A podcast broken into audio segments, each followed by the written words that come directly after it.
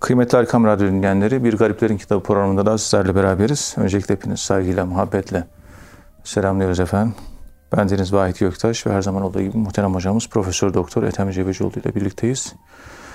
Muhterem hocamız bize bu programda erken dönem Sufilerin hayat hikayelerinden, biyografilerinden ve hikmet sözlerinden bahsediyorlar. Kıymetli hocam, bir, bir önceki programımızda Şeyh Şibli, Ebu Bekir Şibli Hazretlerine bir giriş e, yapmıştık. Şibli sadece tasavvufla ilgilenmemiş, aynı zamanda hadis fıkıh okumuş. İmam Malik'in muattanı ezberlemiş e, birisi. Ve Sufiler içinde Şibli'den daha alim bir kimse görmedim diyor. Muhammed Er-Razi, Ebu Abdullah Muhammed Razi. Yani alim birisi. Fakat onun daha sonra fıkıh ve hadis ilimlerine karşı olumsuz tavır alması kendisinden sonraki pek çok sufiyi de etkilemiş. Yani ulemayı eleştirmiş aynı zamanda. Ona göre gerçek fıkıh Allah'la kul arasındaki halleri açıklayan fıkıh ilahidir diyorlar. Yani tasavvufa yönelmiş. Şeyh Şibli Hazretleri kimdir? Dilerseniz kaldığımız yerden devam edebiliriz muhterem hocam. Buyurun sayın hocam. Euzubillahimineşşeytanirracim. Bismillahirrahmanirrahim.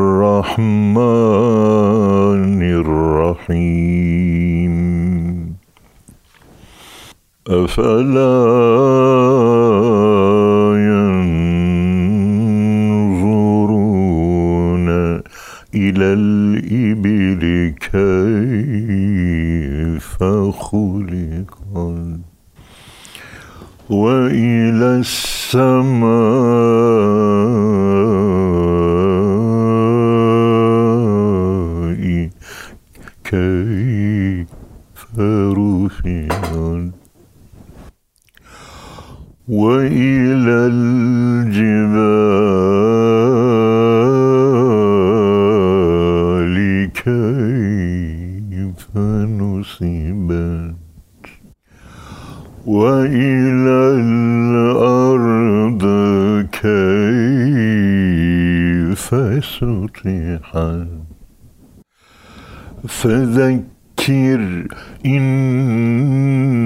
Namah.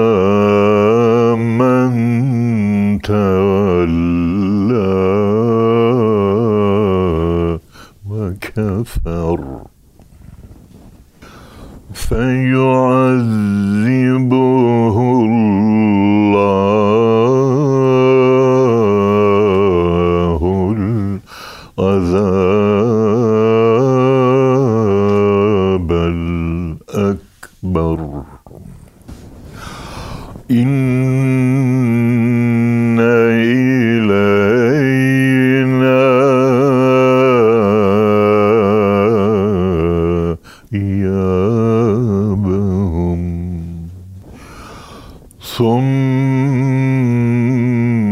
إن علينا حسابهم.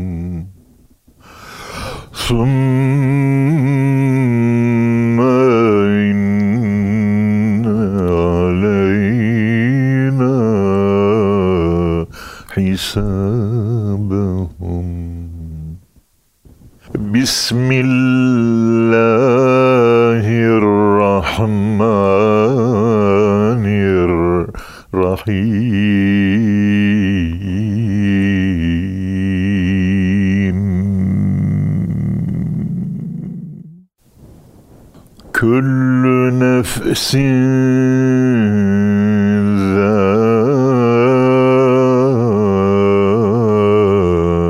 ذائقة الموت ثم إلينا ترجعون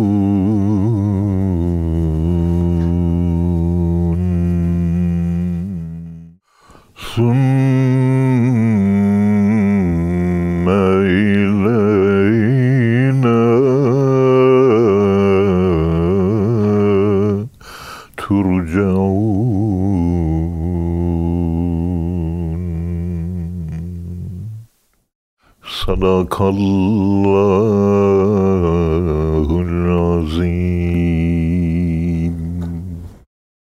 Muhterem dinleyenlerim, Bismillahirrahmanirrahim diyerek sözümüze başlıyoruz. Hepinizi Allah'ın selamıyla, Allah'ın Esselam ismiyle, Allah'ın El-Vedud ismiyle, Allahü Teala Hazretlerinin bütün esması sıfatlarıyla hepsiyle birlikte selamlıyorum.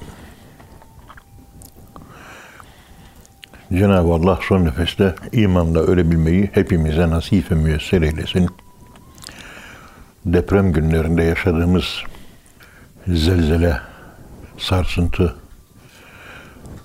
içimizdeki sarsıntılar, insanlarımızın şehit oluşu, evlerin, apartmanların yıkılışı, çocukların enkaz altında kalışı, genç kızlar, genç erkekler, yeşil ekin biçmiş gibi hepsi şehit oldu.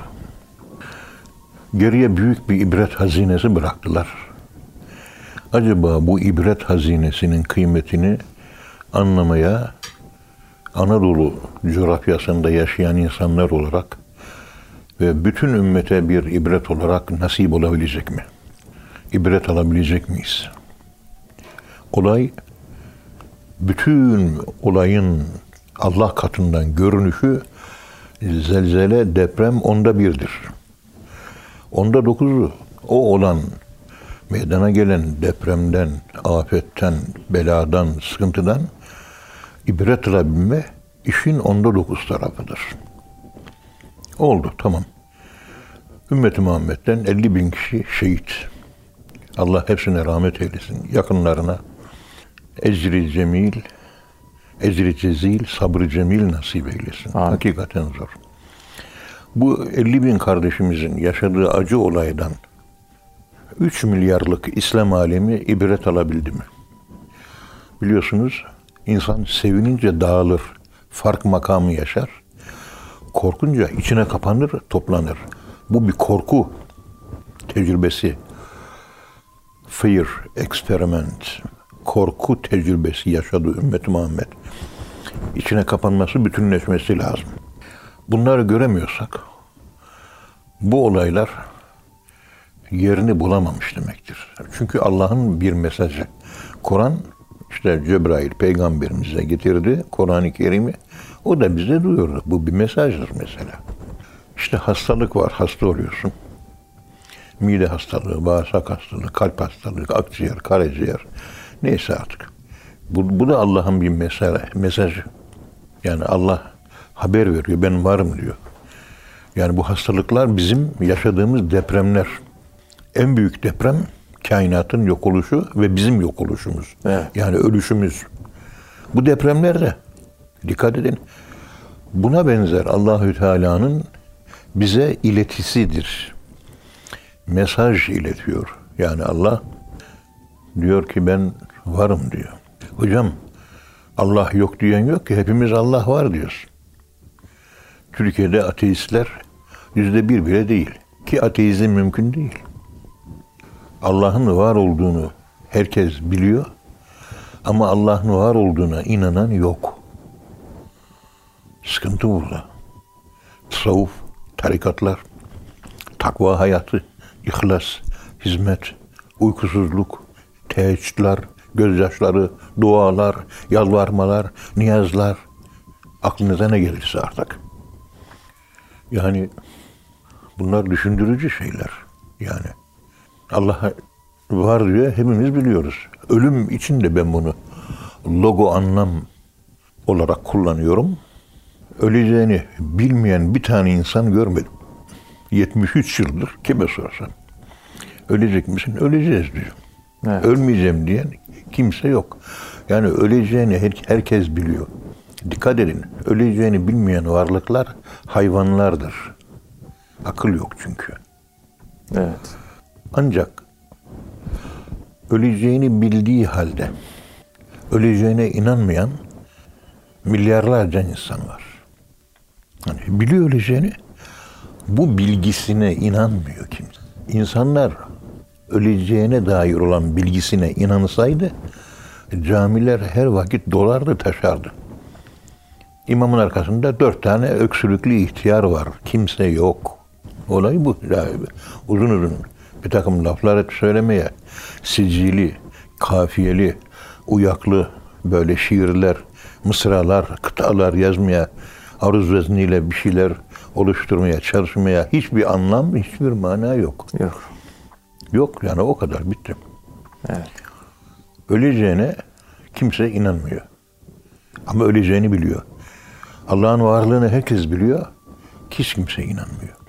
Yaptığımız hareketler aktüel ateist olarak davranışa bağlı ateist olarak dilimiz Allah var diye bağırıyor.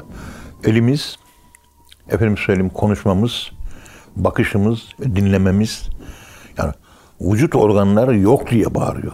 Ama sen ağızda dille var diye bağırıyorsun. Evet. Ya bilgi olarak varlığını söylüyorsun ama vücut organlarıyla Allah'ın varlığını yaşamaya gelince yaşayan yok. Yok maalesef. Onun için bilmek ayrı, yaşamak ayrı. Bu yüzden İslami gelenekte bir bilgiyi biliyorsunuz. Eğer onu yaşıyorsanız size alim derler. Biliyorsunuz, yaşamıyorsanız kemeselil himari yahmilu esfara derler. Kur'an-ı Kerim'de Allah böyle söylüyor. Bildiği, bilgiyi yaşamayan bilgi sahibine merkep adı veriyor. Kur'an'da öyle geçiyor.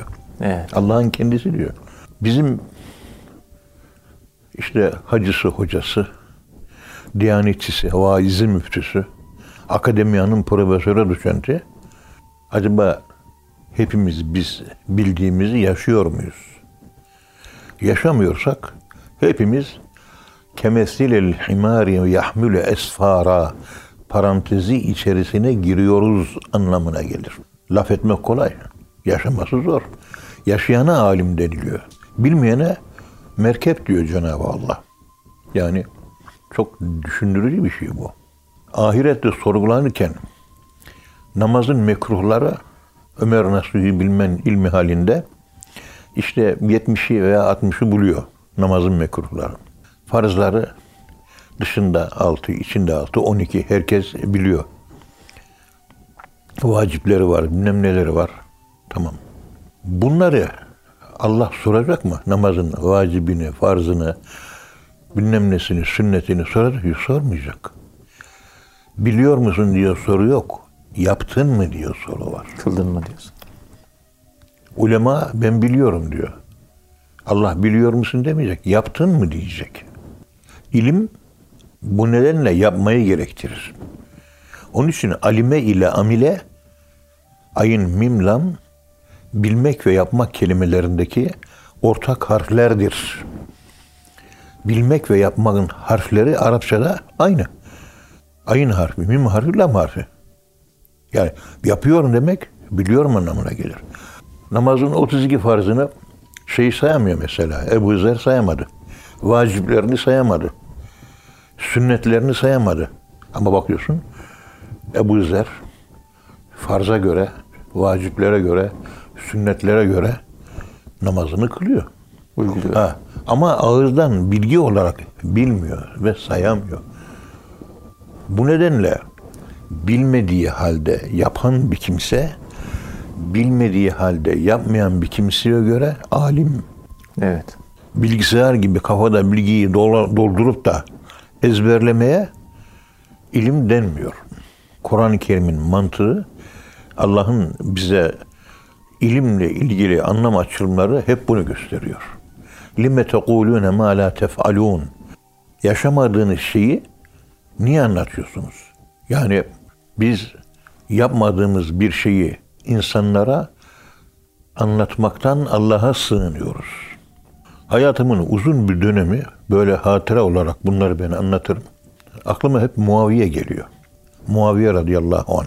Onunla ilgili Profesör Doktor İrfan Aycan Bey bir doktora tezi hazırladı. O tezi okumak bakımından bir katkıda tahsih için. Evet. Orada Muaviye'nin üç özelliği var. Belirgin üç özelliği var. Radıyallahu anh. Radıyallahu anh. Bir, namaza çok aşırı titiz ve namaza da çok düşkün. Birinci özelliği bu. İkinci özelliği bol bol tarih okuması. Bugün şuursuz gençliğin varlığı tarih okumamasından dolayıdır. Bir derin tarih dergilerini okusa bir gençlik. Böyle bir gençlik olmaz. Tarih bilinci Evet. bizim kimliğimizdir. O bilinç yoksa kimliğimizi kaybetmiş demektir. Muaviye'nin üçüncü özelliği radıyallahu anh çok yemek yemeyi ve lezzetli ve kaliteli yemek yemeyi severmiş. Bakın Hazreti Muaviye Hicri efendime söyleyeyim 60 senesinde veya 50 senesinde vefat etti. Sahabedir, peygamberimizi görmüştür. Veya Hicri 40'larda tam hatırlayamıyorum şimdi. Yaşlandım artık. Eski hafızam kalmadı. Estağfurullah. Yani Hazreti Muaviye'nin kitaplarda, literatürde, Tabakat-ı İbn Sa'd'da, diğer megazi kitaplarında, Fütühül Buldan kitaplarında e, Muaviye'nin kişiliği ortaya İrfan Bey çıkarttı. Allah razı olsun. Allah razı olsun. Yani orada Muaviye Hazretlerini şöyle düşünüyorum. Tarih okuyor. O kitaplarda hangi tarih kitabını okuduğu da yazmışlar. Yani Hicri 40'ta bir tarih kitabı var. Tarih kitapları var. Okuyor. Çoğul kelime kullanım. Kitaplar var. Ve sık sık tarih okuyor. Sık sık tarih okuyor. Onun okuduğu tarih kitaplarından bir tanesi bulundu. Edison kritiği yapıldı. Hazreti Muaviye'nin okuduğu. Yani Hicri 40'larda var olan bir tarih kitabı. 1400 senelik tarih kitabı. Edison kritiği yapıldı. Türkçe'ye tercüme edildi. Şimdi baskıda. Acaba ilmi birikimi Muaviye Hazretlerinin radıyallahu anh neydi? Bir sahabe. İlmi birikimi kitap okuyor. Tarih kitabı okuyor. Evet. Bugün elimizde. Tercüme ediliyor, yarın bir gün basılacak. Düşündüm bu çok büyük bir şey. Böyle bazı şeyler benim hoşuma gider. Evet. Çok güzel. Hristiyan bir elçi Abdülmelik bin Mervan'a gidiyor. Emevi halifesi. Abdülmelik bin Mervan peygamberimizi görmedi. Ama tabiinden sahabe gördü. Evet. Abdülmelik bin Mervan. Hatırımda kaldığına göre. Ve hatta tabiinde kesinlikle tebe-i tabiinden. Ama tabiinden. Benim kafamın köşesinde kalan, zayıf hafızamda kalan bilgilere, izlere göre. Bizans Büyükelçisi Abdülmelik bin Mervan'ın görüyor, konuşuyor bir saat, sohbet ediyor. Çıkar çıkmaz resmini yapmış. O resim elimizde bugün. Dikkat edin, tabiinden birisinin resmi bir ressamın elinden çıkmış olarak elimizde mevcut. Şöyle düşünüyorum ben yani. Elimizde tabiinden olan birinin çok da güzel çizilmiş ve arslan gibi bir tabiinden bir Müslüman. Böyle ciddi bakışlı, iradeli, takva, vera sahibi ve ihlas sahibi olduğu bakışlarından belli. Böyle tam bir mümin bir kul. Yani baktığın zaman bu profil cesur, mücahit, cengaver, bilgili, ihlaslı, amelli, takvalı bir insan diyebileceğiniz bir insan yüz profili. Evet. Aynısını çizmiş. Elimizde var bugün. O resmi görünce bir saat baka kaldım. Ondan sonra da kendi yüzüme bakamaz oldum. Yüz böyle olur. Allah'a hangi yüzde çıkacaksak vahit. Anla beni. Evet. Allah razı olsun hocam. Ağzınıza sağlık. Selam dinleyenler. Programın birinci bölümünün sonuna geldik. İkinci bölümde tekrar birlikte olacağız inşallah efendim. Şimdi kısa bir ara. Kıymetli dinleyenler programımızın ikinci bölümünde tekrar birlikteyiz. Muhterem hocamız Profesör Doktor Ethem Cebeşoğlu bize bugün inşallah Ebu Bekir Şibli Hazretlerinden e, bahsediyorlar. Ebu Bekir Şibli Hazretleri tasavvufun bütün konu ve kavramlar üzerine fikir beyan etmiş bir kişi. Yani tasavvufun teorisyenlerinden olarak kabul ediliyor.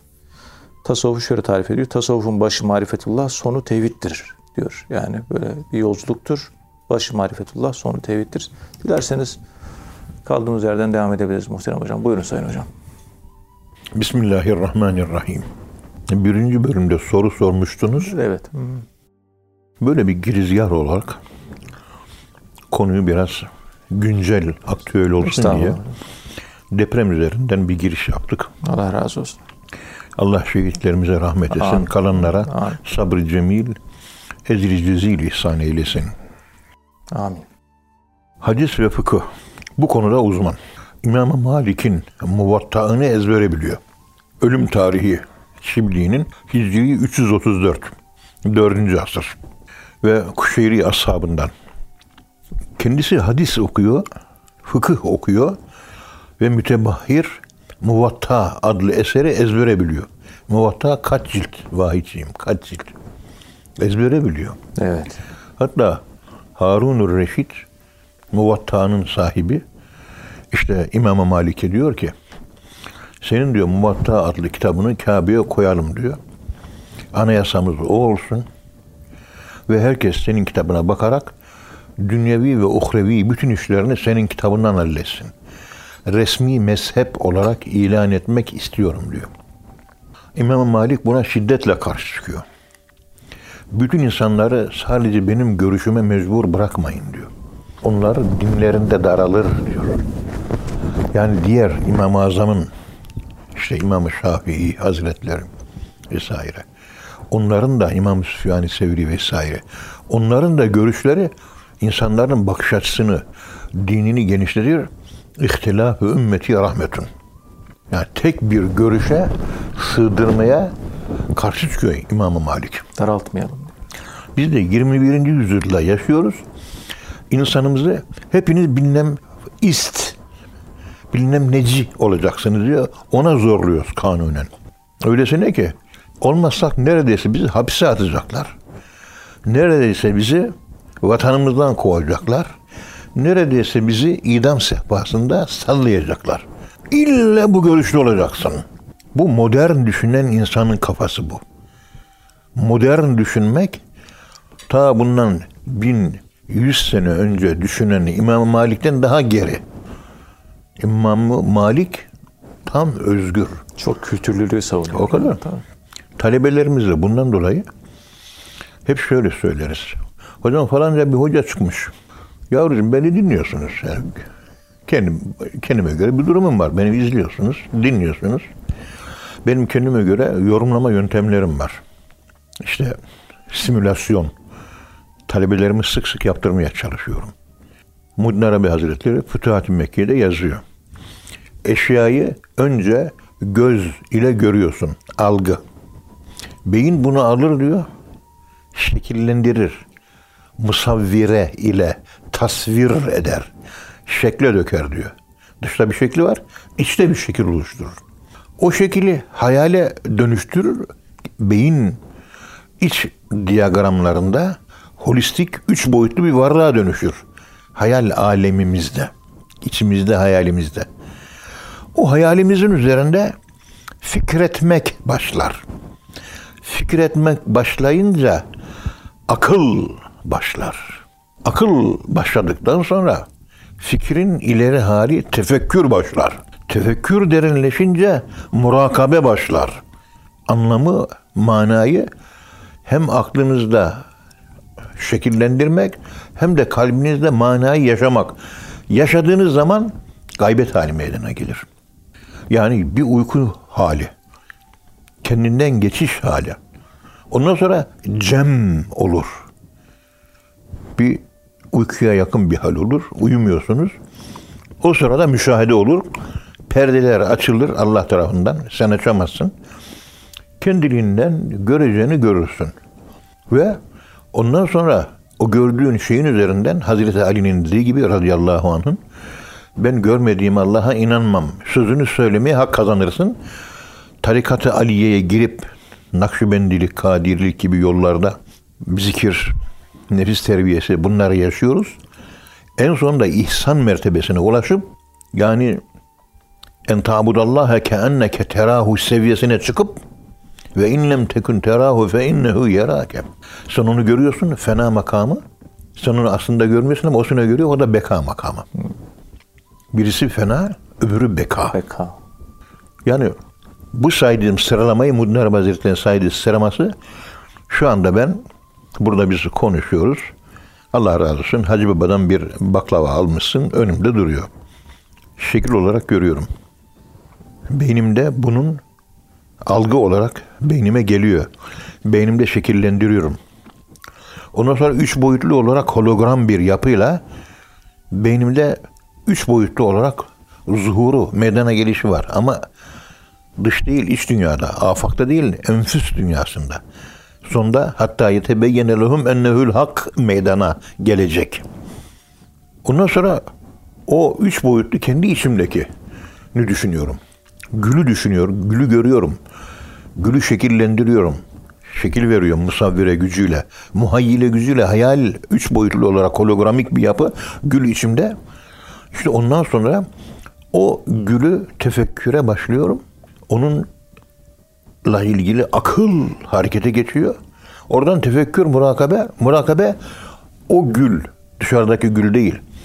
İçimde canlandırıp, büyütüp, geliştirdiğim gülü, içimdeki gülü diye kokluyorum. Dışarıdaki gülü değil. İçerideki gül, gülü Muhammedidir. Dışarıda gördüm o gül de beni ona götüren bir anahtardır. Bütün eşya, hepsi Allah'ı gösteriyor. O zaman bütün eşyadan ben bu şekilde Allah'a giderim, giderim. Onun için tarikata şiddetle ihtiyaç var. İnisiyatik yollara, yani seyir sülük yollarına, nefsi teskiye, ruhu tasfiye yollarına sülük etmeye, girmeye, derviş olmaya her insanın şiddetli ihtiyacı var. Yoksa bu hayatı görünen tarafıyla veya görünmeyen tarafıyla anlamlandırması, manalandırması ve maneviyat erbabı olması mümkün değildir. Talebelerimize bunu yapıyoruz. 38. sayfada Kemal Sayar Sufi Psikolojisi kitabında bir sufi kendi bilinçaltının derinliklerinde iyiliğin ve kötülüğün hemen hemen bütün katmanlarına iner, çıkar, yükselir. Yukarıda melekleri, en aşağıda en kötü karanlık neslin zifiri karanlıklarını yaşar ve oradan sanki dünyada yaşamış gibi etki alır ve oradan aldığı, kendi içinde kazandığı tecrübeyle insanı kamil olur diyor. Ama sufi olabilmek mesela. 50 yıllık dervişim diyor.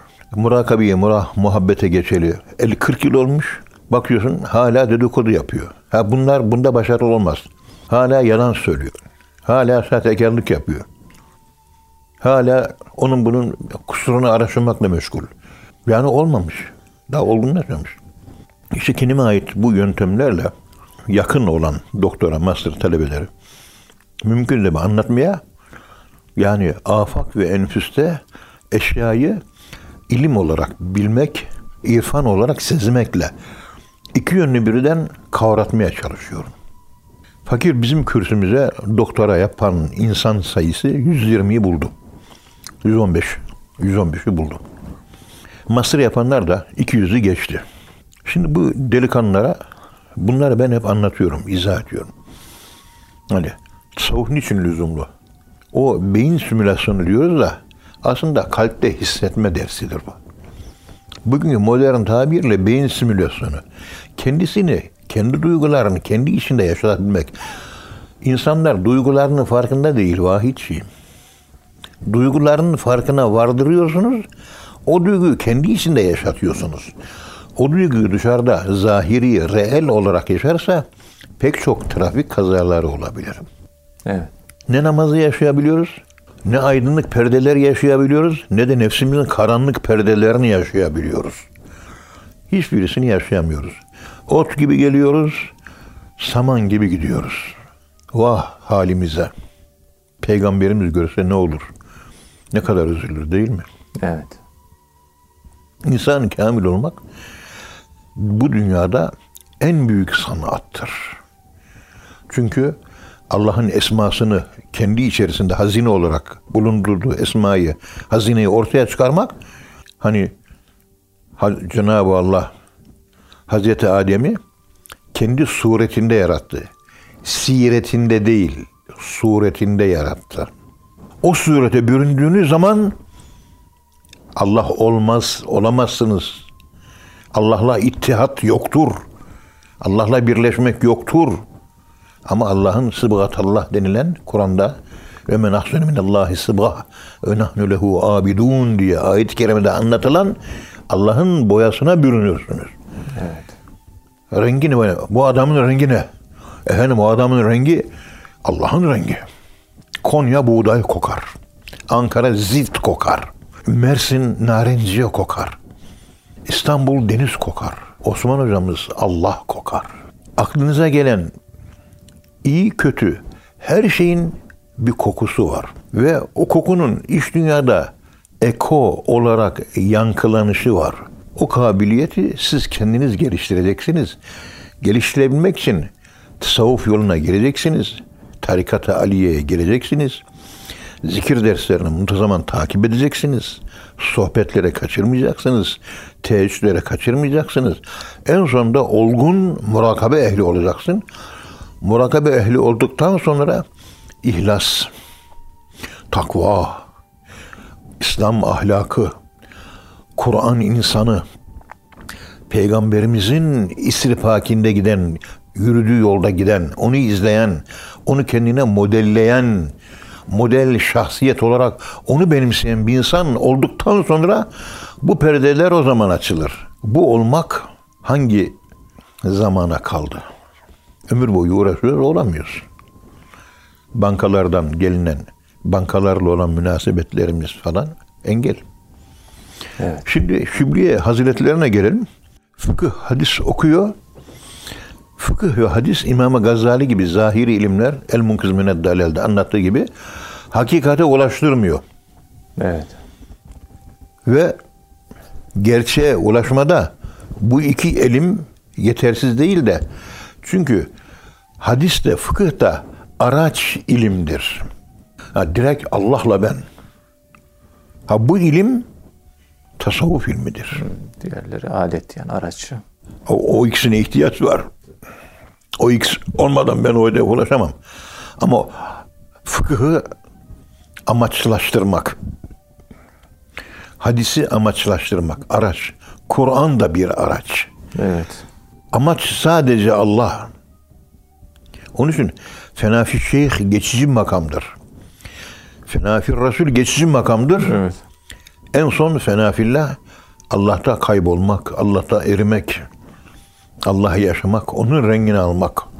Ehli takva, mekarimi ahlak sahibi bir mümin olabilmek. En son gaye, en son ufuk insan budur. İnsanlık ufku. Yani Hazreti Muhammed Mustafa sallallahu aleyhi ve sellem.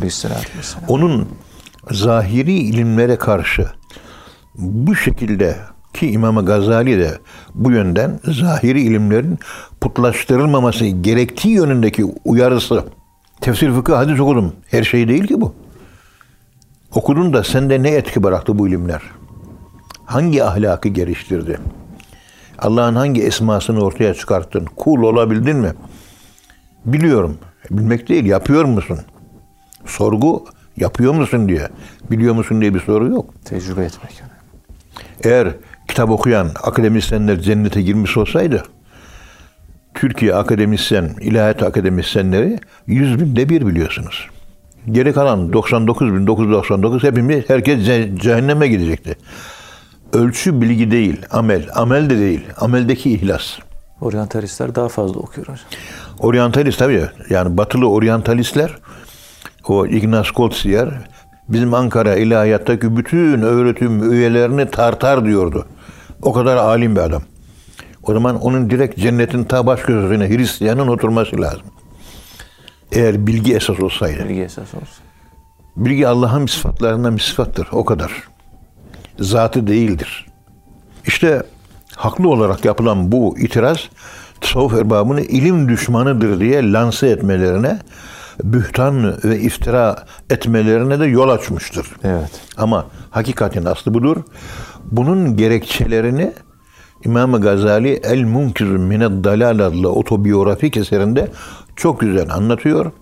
Muhterem dinleyenlerim, İmam Gazali Hazretlerinin tasavvuf yoluna bir alim olarak niçin ihtiyaç duydu ve niçin tasavvuf yoluna sülük etti girdi onu bir okumalarını tavsiye ederim. Ciddi bir okuma. Yani Eser Şeyhi Abdülhamit Mahmut. Abdülhalim Mahmut. Onun yazdığı bir şerhi var. Oradan okurlarsa daha da iyi olur. Tasavvuf onun için çok önemli. Evet. Yani araç ilimleri değil. Tasavvuf direkt seni Allah'la direkt karşı karşıya getiriyor.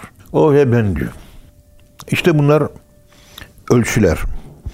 Bir de tasavvufun çeşitli konu ve kavramları üzerinde çeşitli fikirler tabi yaşadığı tecrübeden yaşadığı tasavvufi tecrübeden meydana gelen bir zorunlu bilgi var. Evet. Yani yaşamaktan kaynaklanan gelen bir bilgi. O konuda bir takım tanımlar yapmış tasavvufi ıstılahlar konusunda. Dolayısıyla tasavvuf terminolojisinin, ıstılahının, kavramların oluşmasına hizmet etmiş ve bu kavramsallaşma, ıstılahlaşma, terminolojik yapının inşasıyla tasavvuf diğer bilimlerden, İslami bilimlerden ayrı bir bilim dalı olarak temayüz etmiştir. Burada Ebu Bekir Şibli'nin de pek çok hizmeti olmuştur. Allah rahmet eylesin. Bütün tasavvuf kitapları Şibli'nin ele aldığı konuları ki marifetullah tevhid başta geliyor. Delil olarak kitaplarında zikretmişlerdir. Evet. Mesela Serrazün Luman'a bakıyorsunuz. Gazali'nin İhyasına bakıyorsunuz. Hucuri'ye bakıyorsunuz. İşte Kutül Kulübe bakıyorsunuz. Hepsinde Ebu Bekir Şibli'den alıntılar var. Ve diğer tasavvufun ilk büyük babalarından alıntılar var. İşte tasavvufta tevhid ve marifet. Tevhid ve marifet. Biri bilmek öbürü olmak. Marifet ve tevhid. Marifet bilgi. Tevhid olmak. Olmak. Bilmek ve olmak. İkisi bir arada. Bütün tasavvufun ana konusu da esasen nihai olarak bu. Yani şöyle bir şey var. Ve ma alimna ve ma şehidna illa bima alimna. Yani kardeşimiz Bünyamin hırsızlık yaptı. Baba diyorlar. Ve ekliyorlar. Biz bildiğimizi, bildiğimiz şeyin şahidiyiz. Bilgi vasıtasıyla şehadete erdik. Onun için şuhut en sondur. Bilgi ara mertebedir. İmam Rabbani dediği gibi Muddin Arabi Hazretlerinin e, vücudu tevhidisi e, 35. makamdır. Şuhut, tabi vahdil vücudun bir yorumudur aslında o. Ondan sonra şuhut geliyor. Görmek en sona. Ki en son biz Allah'la buluşuyoruz. Allah işte kain, e, ahirette, cennette konuşacağız Allah'la. Yani en son görmek. Peygamber Miraç'ta Evet. gaye neydi? Allah'ı görmek. Ma kezebel fuadu ala ma yara. Efetumarun ala ma yara. Ma kezebel fu- fuadu. Yani kalbi yalan- yalanlamadı. Gözün gördüğünü yalanlamadı diyor. Gördüğünü yalanlamadı. Demek göz ve kalbin direkt bağlantısı var. Gö- görmek nihaidir. Onun için semiul basir. Semi kulakla başlıyor. Hazreti Musa'dır o. İşitti ama göremedi. Peygamber mirasını hem işitti hem de gördü. Semiul basir peygamberimiz üzerinde gerçekti. Basir oldu. Hazreti Musa basir olamadı. Evet. Dolayısıyla nihai gaye şuhuttur. Namaza çağrılırken eşhedü en la ilahe illallah, eşhedü enne Muhammeden şehadet kelimeleri kullanılıyor ya. Evet. Ey kul sen namazı Allah'ı görür gibi kıl anlamınadır. Şehadeteyn. O iki. Eşhedü en la ilahe illallah. Eşhedü enne Muhammed Resulullah diye. Eşhedü kelimelerin açılımı namazı Allah'ı görüyormuş gibi kıl anlamına geliyor. Ondan sonra Allah'ı görüyormuş hale geldikten sonra buyur namaza. Namazı başlayınca da Allah'a hayal el felahtaki kavuşma, felaha kelimesi böyle, böyle şeffaf bir ince bir perde öbür tarafa kolaylıkla geçmek ve öbür tarafa aşmak anlamına gelen bir manası var felah kelimesinin. Evet hocam. Evet. Allah razı olsun hocam. Ağzınıza sağlık. Kıymetli dinleyenler hocamıza çok teşekkür ediyoruz. Efendim bir programın daha sonuna geldik. Bir sonraki programda buluşuncaya dek hepinizi Allah'a emanet ediyoruz. Hoşçakalın efendim.